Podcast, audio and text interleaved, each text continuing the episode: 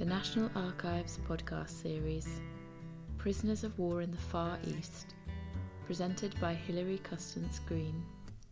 This talk was recorded on the 28th of July 2016 at the National Archives, Kew.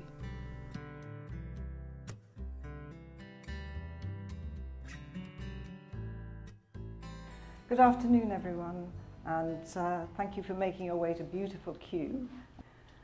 Now, I never planned to research Far East prisoners of war. But like others in this field, I'm the child of a Far East prisoner of war. However, unlike so many FEPOW, we tend to call them FEPOW children, I had a very normal, healthy, happy upbringing, as did my three brothers. As small children, we took great delight in being able to count to 20 in Japanese.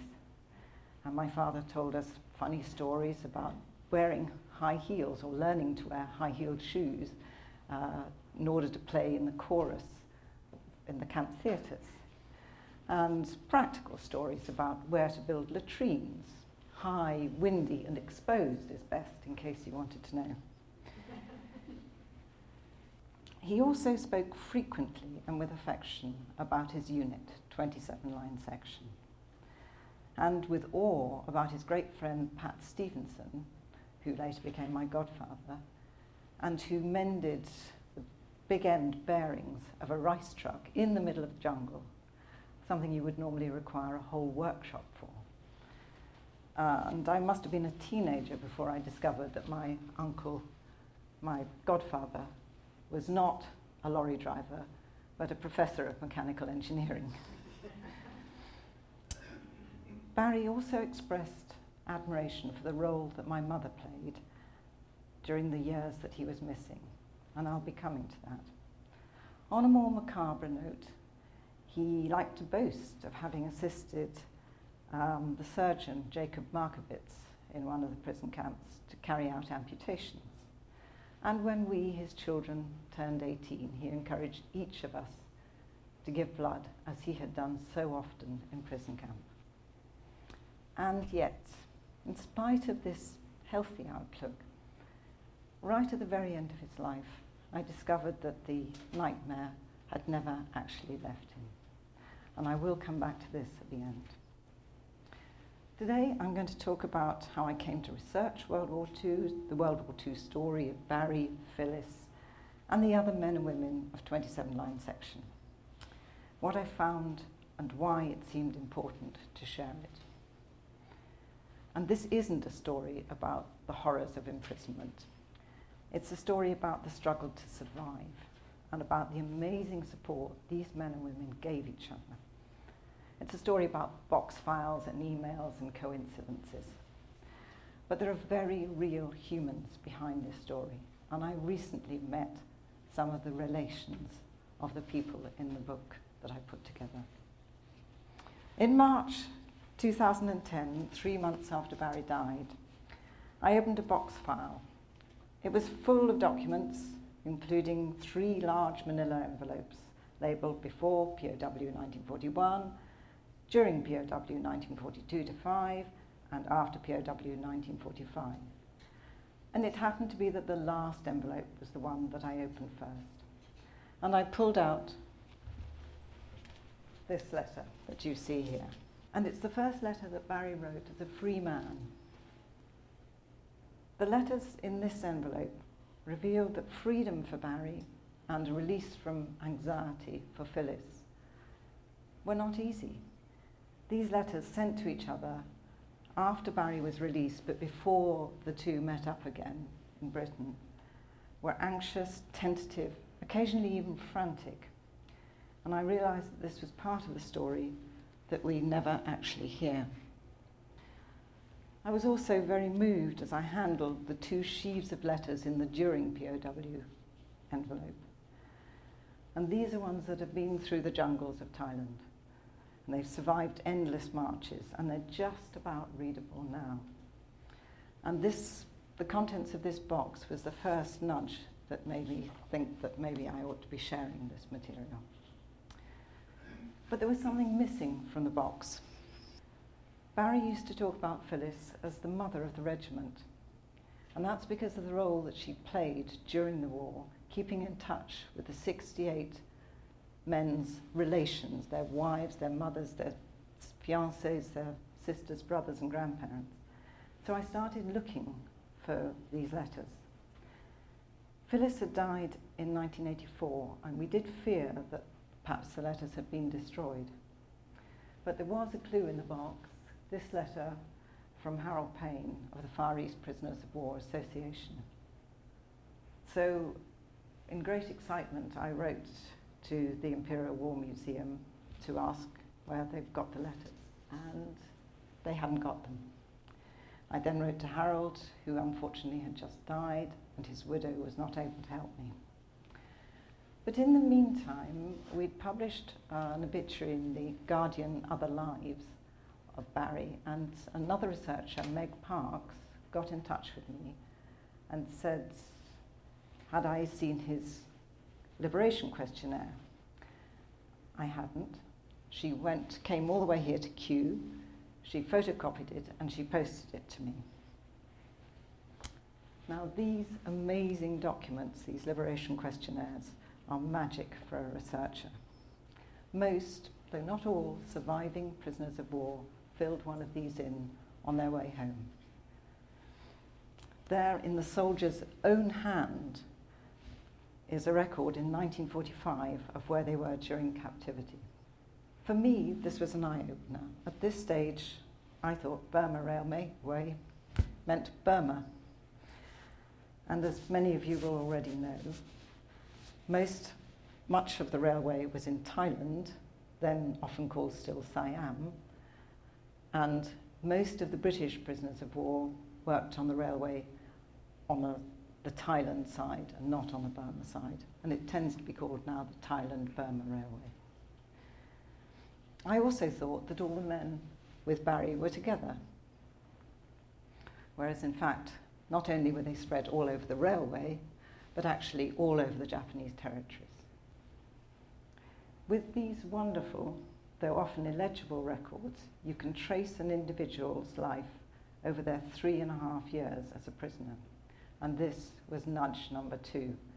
I realised that in spite of my father's wonderful memoirs, which give details of camp life, I actually only had the haziest idea of those years when he was missing. At the same time, I felt extremely reluctant to face the reading that I knew would be involved in learning about what life had been like then. Then in August 2010, I got an email from the Imperial War Museum suggesting that I look in the Royal Signals Museum for Phyllis's missing documents. This museum is an active military establishment. It's in the wilds of Dorset, so getting into it requires a passport, advance notification, and a car. But it was well, well worth it there was an, I uncovered a treasure trove of 250 letters, as well as newspaper cuttings, contemporary notes uh, of my father's made immediately after the war, and all sorts of other things. The letters were mostly written by women, and they came from the tenements of Glasgow, the East End of London, the home counties.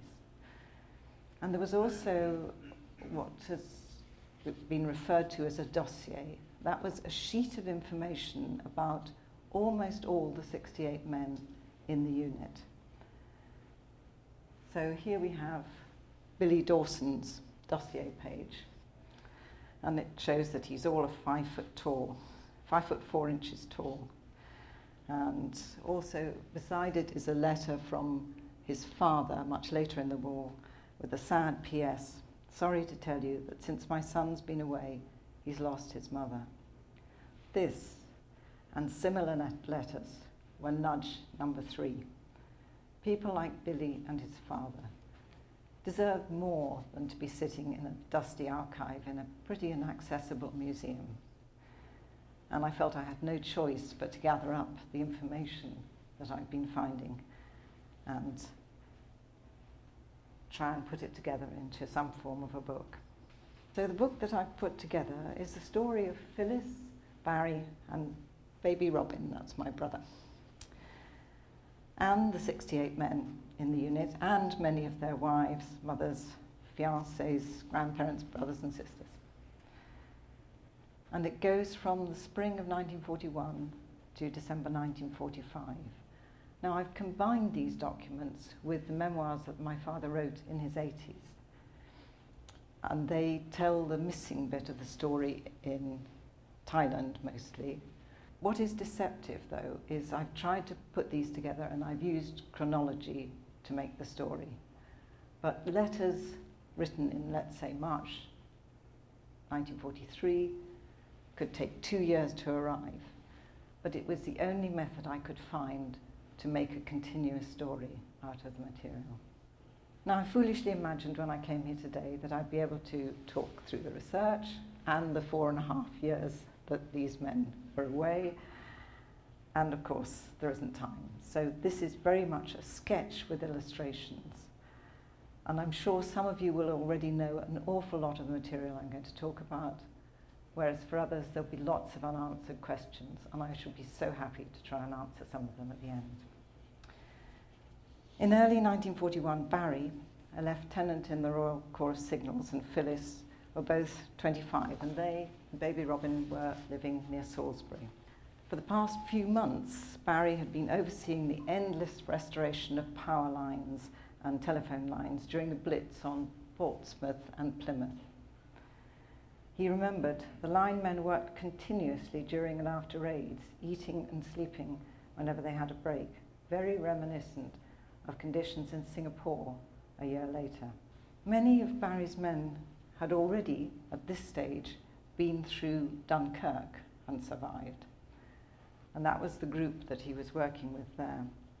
Then in the spring of 1941, Barry was invited to take the captaincy of a new unit of about 70 men destined for Malaya, which is the country of his birth. He agreed, and 27 line section came into being, starting with those Dunkirk survivors that he already knew and had been working with, and they mostly came from London. The section, however, as so many things in wartime were, was a mixed bag, with a large number of men were, who were Scottish reservists. And we know about these men because of the dossier that Phyllis compiled. So we have men such as Jardine there, a postman with an easygoing nature, and Johnston, a steelwork labourer with a wife, Wilhelmina, and five children. And then there were four very close friends from Glossop, and these included George Hobson, who worked in the anti-crease department of Tootal's clothing factory, and Jim Bridge, again, all of five foot four, always biting his thumbnails. I love these details that the relatives felt were so important to tell about their men when they were trying to describe them. After a month working together, this new unit all went home on embarkation leave, during which at least two members of the unit got married. So here we have postman Neil MacDonald and bus conductor John Lyons. What moves me about this group of men, thrown together just to make up the section, is that so few of them were career soldiers. And they were in no sense battle ready. And the Far East was still at peace, so they were doing a job of work to help with the war. And they set off in late July, and while waiting to board ship, they danced eight some reels simultaneously. As Barry wrote in his memoirs, my last memory of England for four years was dancing on the platform at Liverpool Dock. They sailed into Singapore Harbour in the autumn of 1941. Barry's first letter home starts with a prescient Malay pantun, that's a form of traditional poetry. He's written in Malay, but I'll give you the translation. Whence are you and where away? Grass is taller than the grain. Where will be the year and day that we two shall meet again? Later in the letter, he says, I had dinner with Joycey and Roger. These are his aunt and uncle. He's able to tell Phyllis exactly where he and the men are at that moment. Letters home then as they still are now, were absolutely desperately important for men serving overseas. In his memoirs, Barry wrote, Letters home went by sea for the equivalent of a few pence, but took five weeks, for, or even ten for the letter plus the reply. There was a newly established airmail service, the Clipper Mail, and it would make the journey in four or five days, but letters were restricted to half an ounce and cost five shillings, worth about £10 or even more, um, far beyond the reach of most soldiers. This caused considerable discontent in the section, and with the help of my wife, we devised a scheme to please everyone. What Barry did was sell whole, half, or even quarter sheets to the men for a few pence. And then he would collect all these sheets and put them into envelopes, making them up to the required weight, post them onto Phyllis. Each sheet would have the address of the recipient in Britain. Phyllis would put them in new envelopes, readdress them, and post them on in Britain. But because of this scheme, she acquired the addresses of many of the relatives of the men in the unit. Now, every time Phyllis forwarded a letter from Malaya onto a relative, she included an explanatory letter of her own. And in one particular letter, she says, This morning I received eight clipper letters containing 48 letters of one sheet each for redistribution. That's a heck of a lot of addressing and posting. Back in Malaya, uh, after a short stint working in Singapore, 27 line section moved up into Malaya proper. So they moved up from Singapore here, and they were based in Kota Tinggi, but they worked all the way around Johor and Pahang. One of Barry's letters says, I have a new detachment out now, further still, and I had a great round on Wednesday, inspecting everybody, 260 miles. He describes a good road and then writes, then it turns, turns to Red Earth Road with jungle on both sides. It's very tall and hangs over our poor little poles, quite dwarfing them. The trees do almost meet. Sometimes they fall down and bango our poor wires. He goes on to describe a new job, competing with the local post office, and writes, The men love it. It feels like real work. And here are some of the men. They're permitted Aussie hats instead of topies, and they're all as brown as Malays, he writes. I love this photo. These are the men before it all went so badly wrong. They look cheerful and relaxed, and they're enjoying the work in Kota Tinggi. However, by late November 1941, news coming back to England begins to be troubling, and in the first of Phyllis's letters to survive, that's dated the 7th of December, she says, I'm trying not to worry about you. However, most of the letter as are all her wartime letters, is taken up with a description of the astonishing progress of their baby Robin. He's now coming up to his first birthday, and she can't bear that Barry is missing all of this. And she's also aware, as all the other wives and mothers are, of the censor sitting on her shoulder as she writes. Then came a series of blows on the 7th, 8th of December. Japanese bombed a Pacific naval base at Pearl Harbor without previously declaring war, and they also invaded Malaya. On the 8th of December, on a scrap of paper, Barry writes, Darling wife, very darling wife just now, war declared this AM. Bombs on Singapore, landing in Kelantan. He ends, All the love I have, my darling. On the 10th of December, the battleship HMS Prince of Wales and the cruiser HMS Repulse were steaming up the east coast of Malaya to help fend off the invasion on the northeast coast. And they were wiped out by Japanese bombers. Things moved swiftly on. Barry and 27 Line Section continued to put up lines as they retreated down Malaya and then crossed the causeway into Singapore Island and then on into Singapore town. The town was being bombed continuously. There were thousands of civilian casualties. Most of 27 line sections sustained minor injuries, but one man, Reg Holmes, died while restoring lines on an airfield. Singapore fell on the 15th of February 1942 to the Japanese. In the UK, nothing. A wall of silence came down. No one, least of all the War Office, knew what had happened to the troops in and around Singapore. They didn't know who died, who'd been wounded in the fighting, who'd escaped, who'd been evacuated, or who had been made prisoner of war. For some families, that silence persisted from February 1942 until December 1945, when their man did or did not come home. Phyllis immediately sent out a circular letter to all the addresses that she had, and this was intended to raise spirits and to offer to coordinate any information that she might have. So here's Margaret Sampson writing back, mother of Sigismund Peter Sampson. And she writes, You tell us to keep a high heart and hope for the best, and so I shall.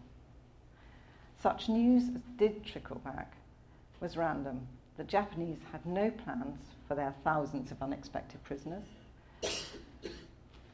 and certainly no time to waste collecting names, sending them, or arranging for postal services for their humiliated enemies. Even the official missing letters from the Royal Signals Records Office took months or even years to arrive. Relatives needed to know the status of their men for purely practical reasons. If a man was a prisoner of war, allowances continued as before. If he was missing for a specified time and presumed dead, then allowances changed. But the government had no system in place for 40,000 men who go missing all at once, about whom no news is received back. Behind the scenes, the authorities were paddling furiously and trying to persuade the Japanese to arrange some kind of system of communication through a neutral country. And there's a wonderful six volume book by David Tett, which talks or researches all the way through that business of negotiation and arranging postal services. Meanwhile, on Singapore Island, the men were having their first taste of hard labour. Urged on by guards with fixed bayonets and bamboo switches, which they used continuously. The men were also struggling with food shortages and disease.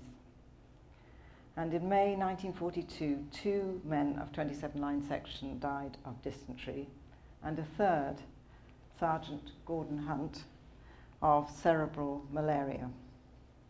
His dossier page says, very interested in photography, scouting, and Sunday school work. One of his friends says, the finest fellow I ever met, coolest man in action I ever saw. Apart from these deaths, another eight men from the section were detached and sent to Java and sadly only two of those ever came home. Then in the autumn of 1942, the section, those that were left, went, were taken to Singapore and travelled by rail in cattle trucks up the length of Malaya, just to give you some kind of focus. I mean, these were all the, the middle of that was all Japanese territory by this time. They travelled up through Malaya, up the neck of land between Burma and Thailand, and fetched up here at Bampong. That was four days of travel in a scalding metal box, and this Bampong was at the time an extremely filthy, flooded staging camp. And from this moment on, the men became railway navvies.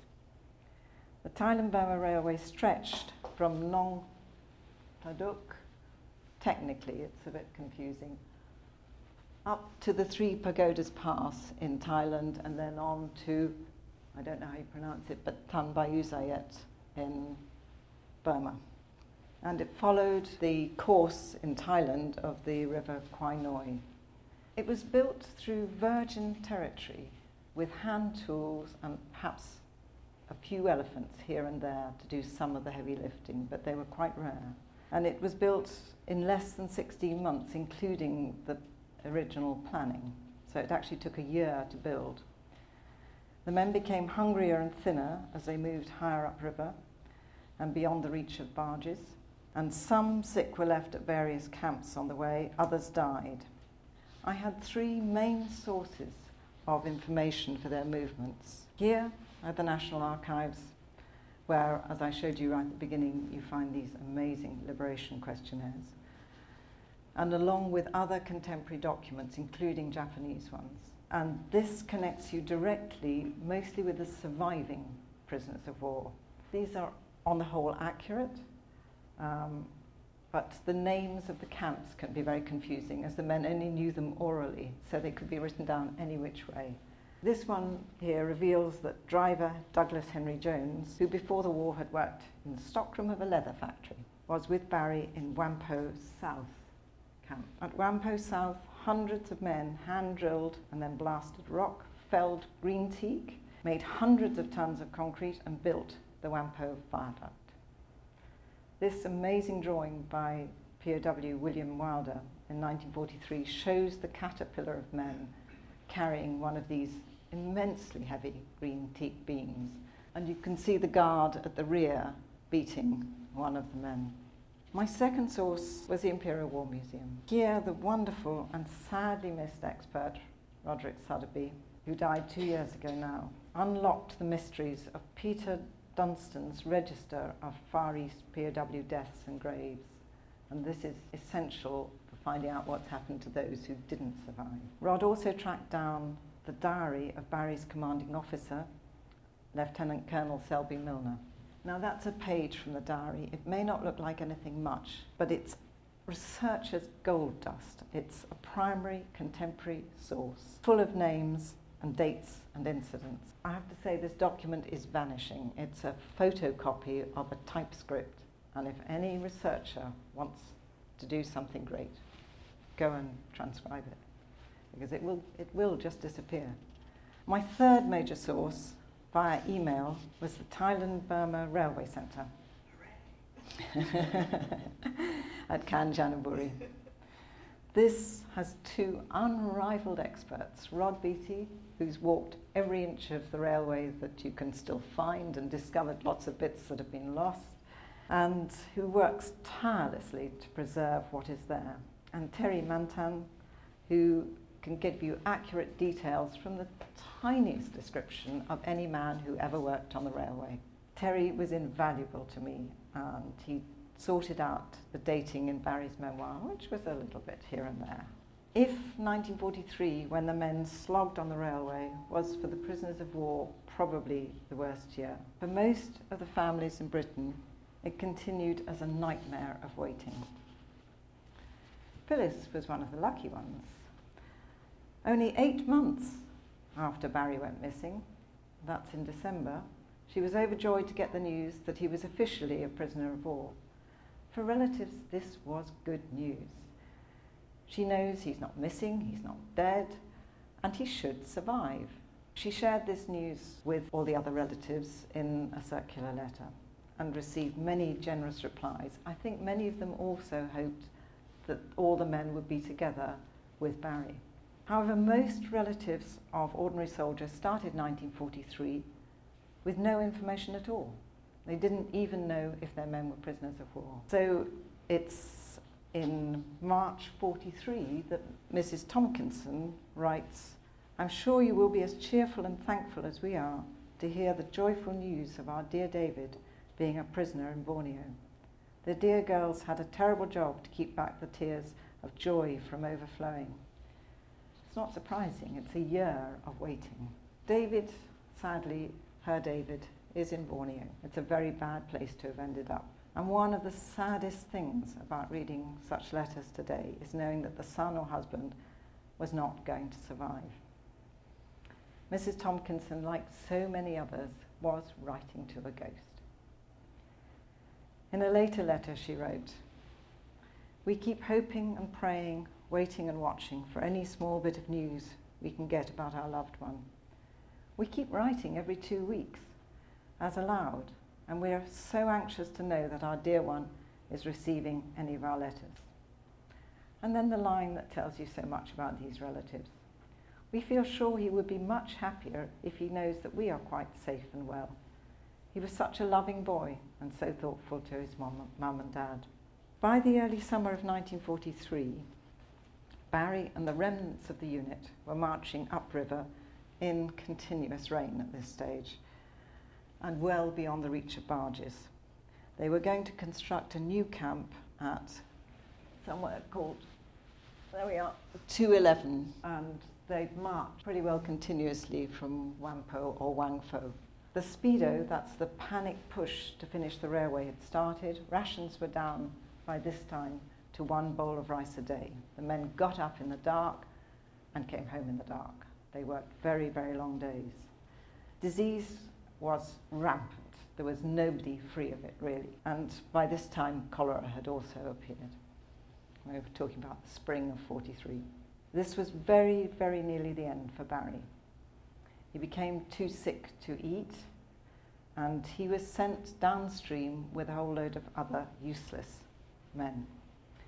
They happened to leave on a rare rest day, and two of his men carried him on their backs for seven kilometres that was needed to get to the river where the barges were. One of them was driver Gibby Douglas. We don't know the name of the other one. He reached the next camp, which was Takanun, weighing five stone, 13 pounds, and many of the men with him were already dead. There's a doctor there, Dr. Robert Hardie, who's published his secret diary um, in the 70s, I think, but it's a contemporary diary. He records a lot of very sick men are coming down from Camp 211 in shocking condition. Gaunt spectres of men riddled with malaria and food deficiencies. One can do very little for these people. He did enough to keep Barry alive and able to board the barge down to the hospital camp, which was one of the big base hospital camps at Chung Kai. In Britain, from mid 1943 onwards, some field cards started to arrive from the men. The Wife of driver Laurie Whitten hmm. is one of the lucky ones. And she writes simply to say it was a great relief after two and a half years of waiting. It's very difficult for us to conceive what two and a half years of waiting to hear from somebody is, will actually feel like. Phyllis has still had no word. But one day in January, an undated card arrives and gets forwarded by mistake to San Francisco, where Barry's parents are broadcasting in Malay for the BBC. Luckily, they're able to cable, and Phyllis hears very soon. Unfortunately, in spite of the great joy of hearing that Barry, at least when he wrote the card, undated, was alive, it was, I think, the day after she heard was the day that Anthony Eden stood up in Parliament to tell the country the appalling treatment of prisoners of war at Japanese hands and the certainty that there were many, many dead. Back in Thailand, Barry survived the journey and grew stronger, and in October 1943, when the railway was completed, thousands, well, hundreds, I'm not sure of my figures here, of men poured down into the big base camps. Um, they were sick and they were dying. And Barry worked in the vast, stinking hospital huts helping dysentery patients get to the latrines, or in the ulcer wards, scraping out the great wounds from which so many of them suffered. But that wasn't all that he was doing. His main skill was making and mending. He made crutches, shorts, shoes, musical instruments, he mended books, and here we have his complete works of Racine, still here, having been right the way through the war and got, got rebound in Chung Kai, still completely readable.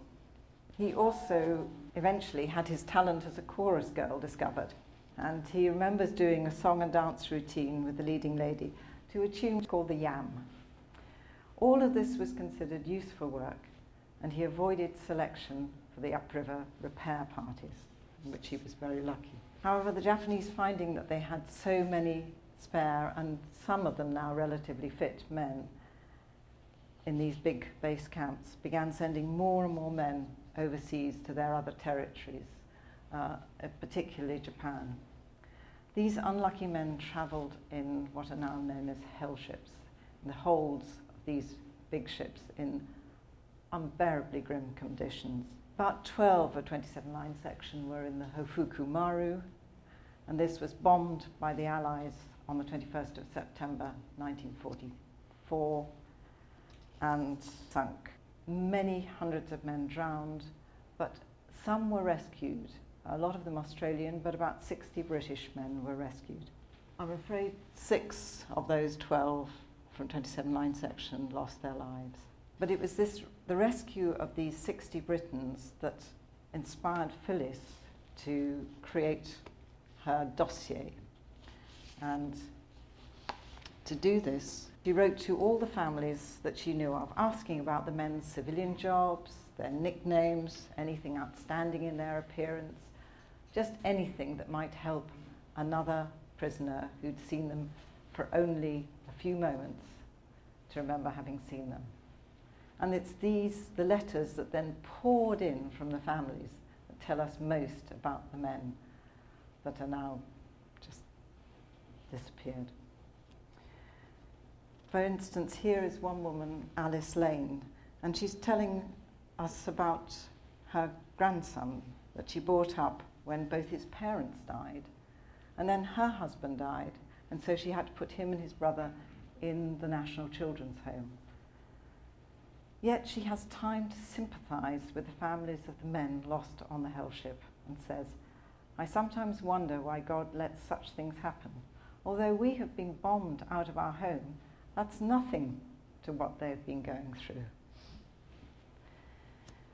And then there's Mrs. Hanlon, and I don't know whether to laugh or cry when I read this. Dear Madam, I'm writing on behalf of my sister, Mrs. Bamford, as her husband is no scholar, and I have to do all the writing for them. He had no nickname, just Willie. He did not speak very clear the last time we saw him, but he had false teeth before he went overseas. But we did not have the pleasure of seeing him with them in before he went away. Willie had been dead for over a year when she wrote this probably of cholera.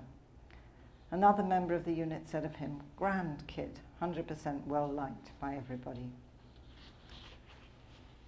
I have to share with you one more endearing example with a happier ending. Mrs. Farrell, mother of the, the asthmatic signalman Harry Farrell, wrote, Although there was nothing outstanding in his appearance, the following might be of help. Before he went overseas, he had a tattoo done on his right forearm. It began at the wrist and went almost to the elbow, and it was the figure of a Highlander in full national costume. It was coloured and very unusual, and would have been the first thing to catch the eye. Harry, I'm glad to say, survives the war. In 1945, the men and officers were separated, and life became very unpleasant for Barry, but he was fit and strong. And then on 6th and 8th of August, the US dropped atomic bombs on Hiroshima and Nagasaki, and on the 15th, Japan capitulated.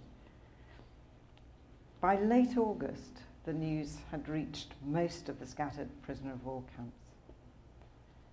Barry's rescuer was a single, smart, heavily armed American paratrooper, looking something like this. This is the modern version but he particularly remembers polished boots and things like that. As Barry wrote, an astonishing spectacle to a bunch of very thin men in Jap happies or tattered shorts. From September to December 1945, Far East prisoners of war were gathered up and spread right round the globe to get back to Britain. And they could go via India, via Australia. Many of them went across America and up across Canada. So you no idea how your man was going to get home. In Britain, relatives waited anxiously for the cable from their man. And of course, many of them waited in vain. And there are heartbreaking letters in the archives asking Phyllis and Barry for help. So Mrs. Wakelin, mother of Ginger, Signalman Ginger Wakelin, has heard nothing by late November. and they're sitting there since August waiting for this cable. Her son had died in May 1945, and the news took a long time to get through. Barry and Phyllis write to comfort her. They write to every bereaved relative of the men in the unit. But there are also heartwarming letters from the men who returned, like Gibby Douglas, who carried Barry on his back way back on the railway. He writes a fulsome thank you to Phyllis for keeping in touch with his wife, and then drops back into his more familiar Scots to say the old toast, which we usually reserve for those in the top flight.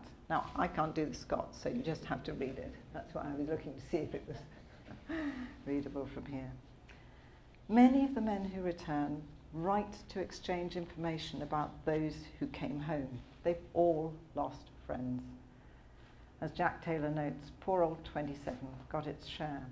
Of the 69 men who reached Malaya in 1941, 28 died and 41 came home. I think that's about average. The men are all so pleased that Barry survived and so grateful to Phyllis for keeping in touch with their fiancés' mothers, wives, and so on, and so concerned for each other that you feel that many of them will succeed in putting their lives back together. And from the earlier le- letters, you can also tell that the mothers and wives are aware of the trauma that they've been through and prepared to look after their men. Sadly, this was not true for everyone. Other returning prisoners of war came back to uncomprehending families, hostile children, GPs who had no idea about tropical diseases, and they also were asked not to talk about their experiences. They suffered high levels of mental illness, and I'm afraid suicide rates were greater in this group of prisoners of war than in others. Sadly, this has passed on to another generation, and there are quite a few of you here in that generation. The children of many Far East prisoners of war are still suffering. It's a truism, but war just doesn't end with the declaration of peace. The research never ends either. I found new information in the archives here in Kew since the book came out. It's a sort of giant jigsaw puzzle. You get lots of pieces and you just keep putting them in and then moving them around when you find they're in the wrong place. And you just have to keep on searching. I'm haunted by the threads I failed to follow up. The books I haven't yet read, they're on my shelves, I just haven't got there. And the archives and museums I haven't yet visited. So I guess I'm going to be doing this for a little while longer. I said at the beginning that I discovered at the end of Barry's life that the nightmare had never left him. He knew he was dying. We talked easily about this. I came to his room very early one morning and found him clutching the bedclothes to him his chest. And he said, They're out there. It's going to start in a minute. The shouting, the clanging. I sat on his bed and he didn't immediately recognize me. So I talked to him and he agreed that I was his daughter and that I had three brothers. It took three quarters of an hour for me to convince him that I was the reality and the prison camp was the hallucination. He was so afraid of being wrong. He knew he was very ill and asked if he would die, and I agreed that he would. But he said, Do you mean I've had a life? And I said, Yes. You're 94. Phyllis died many years ago, but you have 11 grandchildren and five great grandchildren. At last, with euphoria filling his voice, he said, I'll settle for that. Thank you very much.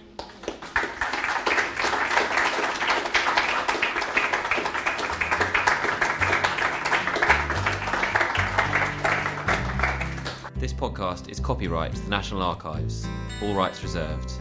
It is available for reuse under the terms of the Open Government Licence.